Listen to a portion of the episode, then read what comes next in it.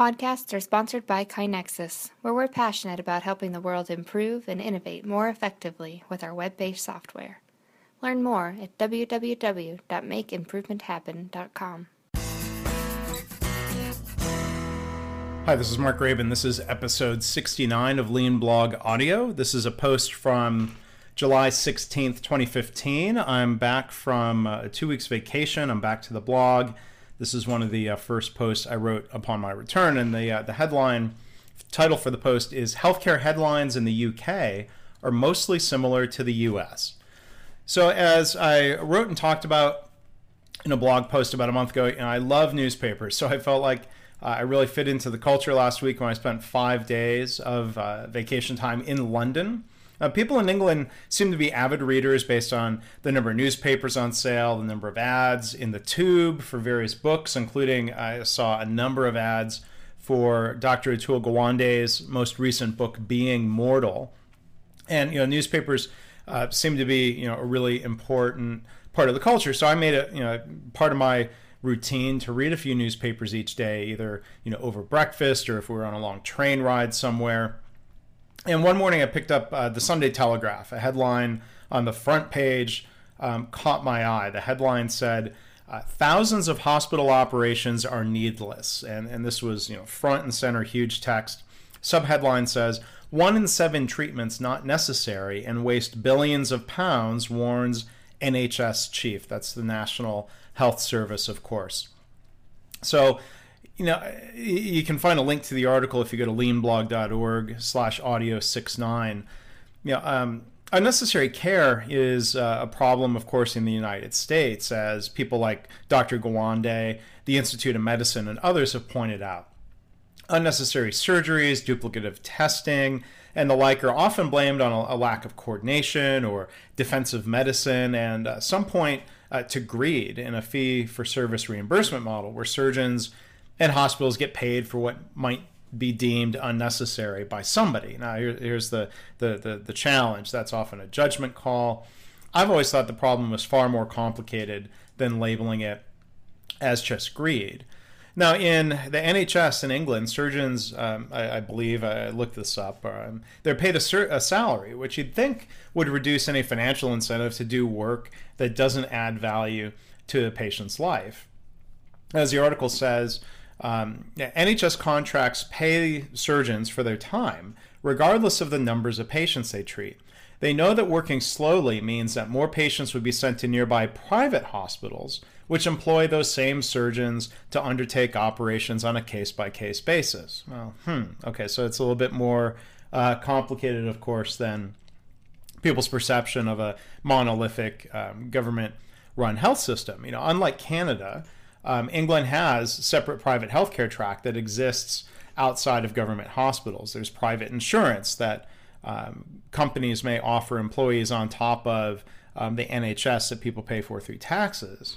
But I, I believe this analysis of unnecessary surgeries uh, is pointed at the NHS. Um, I didn't see anything in the discussion about the private surgery centers.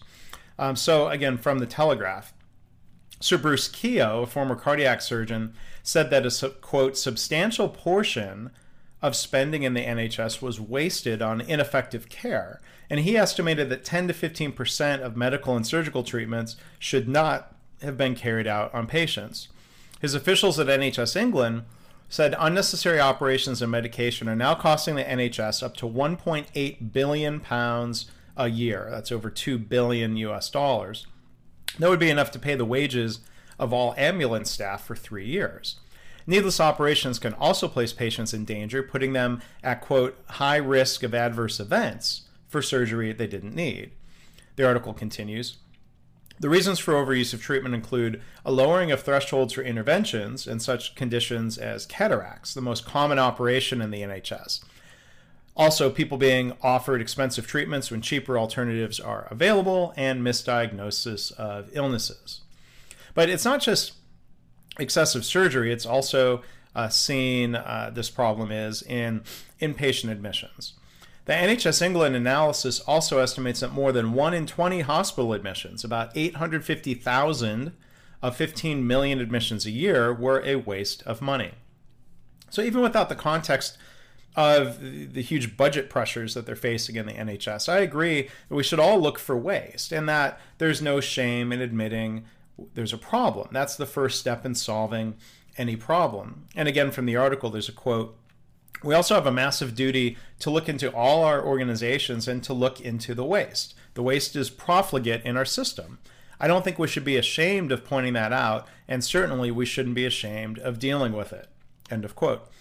So I'd say instead of any greed factor, there, there might be what you might describe as the other people's money problem at work, which you know is also part of the complexity of the American healthcare waste problem. So from the article again, Sir Bruce told uh, a conference of senior doctors and managers, quote, Historically, doctors, and to a lesser extent nurses, have felt, felt that the money is someone else's problem. I think we need to collectively challenge that because we are in a tax funded system that does as well as our economy does. And when the economy sneezes, the NHS catches a cold. And at the moment, the money is relatively stagnant for the foreseeable future. End of quote. Now, inside that same paper was a big headline also about patient safety and harm. The headline read NHS pays out billions for medical blunders as lawyers defend fourfold rise in their fees. And it said an analysis by the Telegraph shows 20 hospital trusts, and the, the, the, hospitals within the country, they call them, a lot of them are called a trust, have paid out 1.1 billion pounds for medical blunders in just five years. While below, we tell the story of tragic story of a mother left severely brain damaged after giving birth to her daughter. So again, this is a very similar problem to what we face in the United States, as well as uh, basically every other developed country. Now, the article highlights not just the harm to the patients, but the legal fees and settlements that are being paid out. And and here's a number that was really shocking to me. It says from the article, the NHS LA, which I think is the, the legal arm, estimates the money needed to settle all medical negligence claims is between 25 billion pounds and 30 billion pounds, almost a third of the 115 billion pound a year NHS budget in England.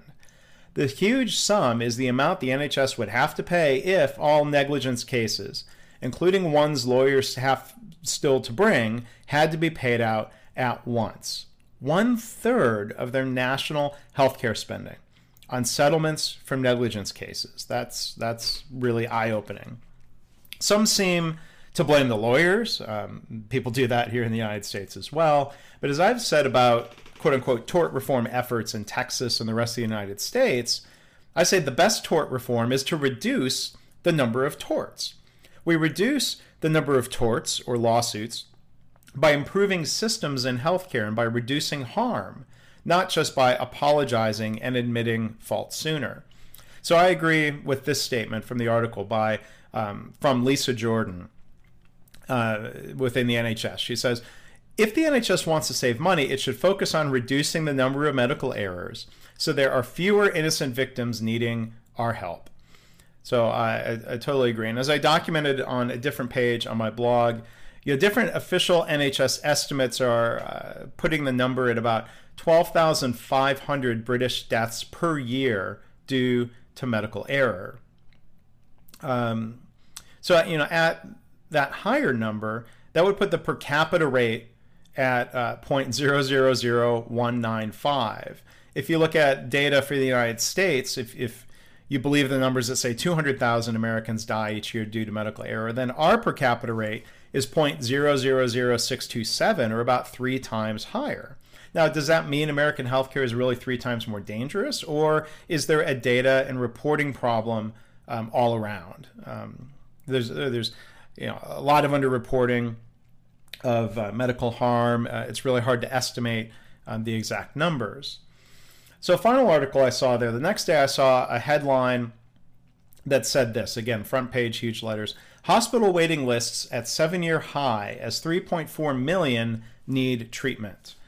And, you know, that to me sounds more like a problem you might see in Canada than here in the US, these long waiting lists. Um, but, you know, in the US, if, if you don't have affordable health care, if you don't have coverage, if you don't have the ability to pay, your wait uh, might be infinite if you don't get care at all. So, again, it said in the article about 3.4 million patients are languishing on NHS waiting lists, the highest number in seven years. They include more than 6,100 forced to wait at least a year for operations or treatment. In the worst examples, the delay has been nearly three years. The numbers are the highest since January 2008 and show the extent to which hospitals are struggling to meet the needs of the growing, aging population.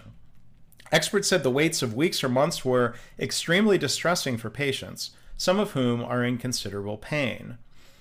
So the article talks about targets and uh, meeting targets, and, and targets alone, I think, don't fix anything, and they can cause a lot of dysfunction, as we saw in the VA waiting time scandals here in the U.S. last year.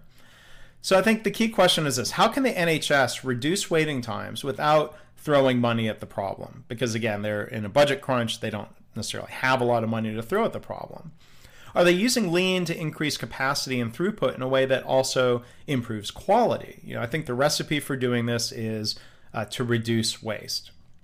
There's usually the need to improve three things in any industry or organization quality, cost, and speed. Traditionally, people would say you can get it, for example, good and cheap but not fast, or some combination of just two of those things. But lean healthcare helps show that we can improve in all three dimensions simultaneously. We need better, faster, cheaper healthcare all around the world, and we need to go about this the right way, improving systems rather than just cutting costs in a way that might slow care or hurt quality. These are big challenges, these are global challenges. I'm glad uh, a lot of you, including those of you listening, uh, are, are working on these challenges. Uh, if you'd like to comment or, or, read any of these articles, again, you can go to leanblog.org slash audio 69.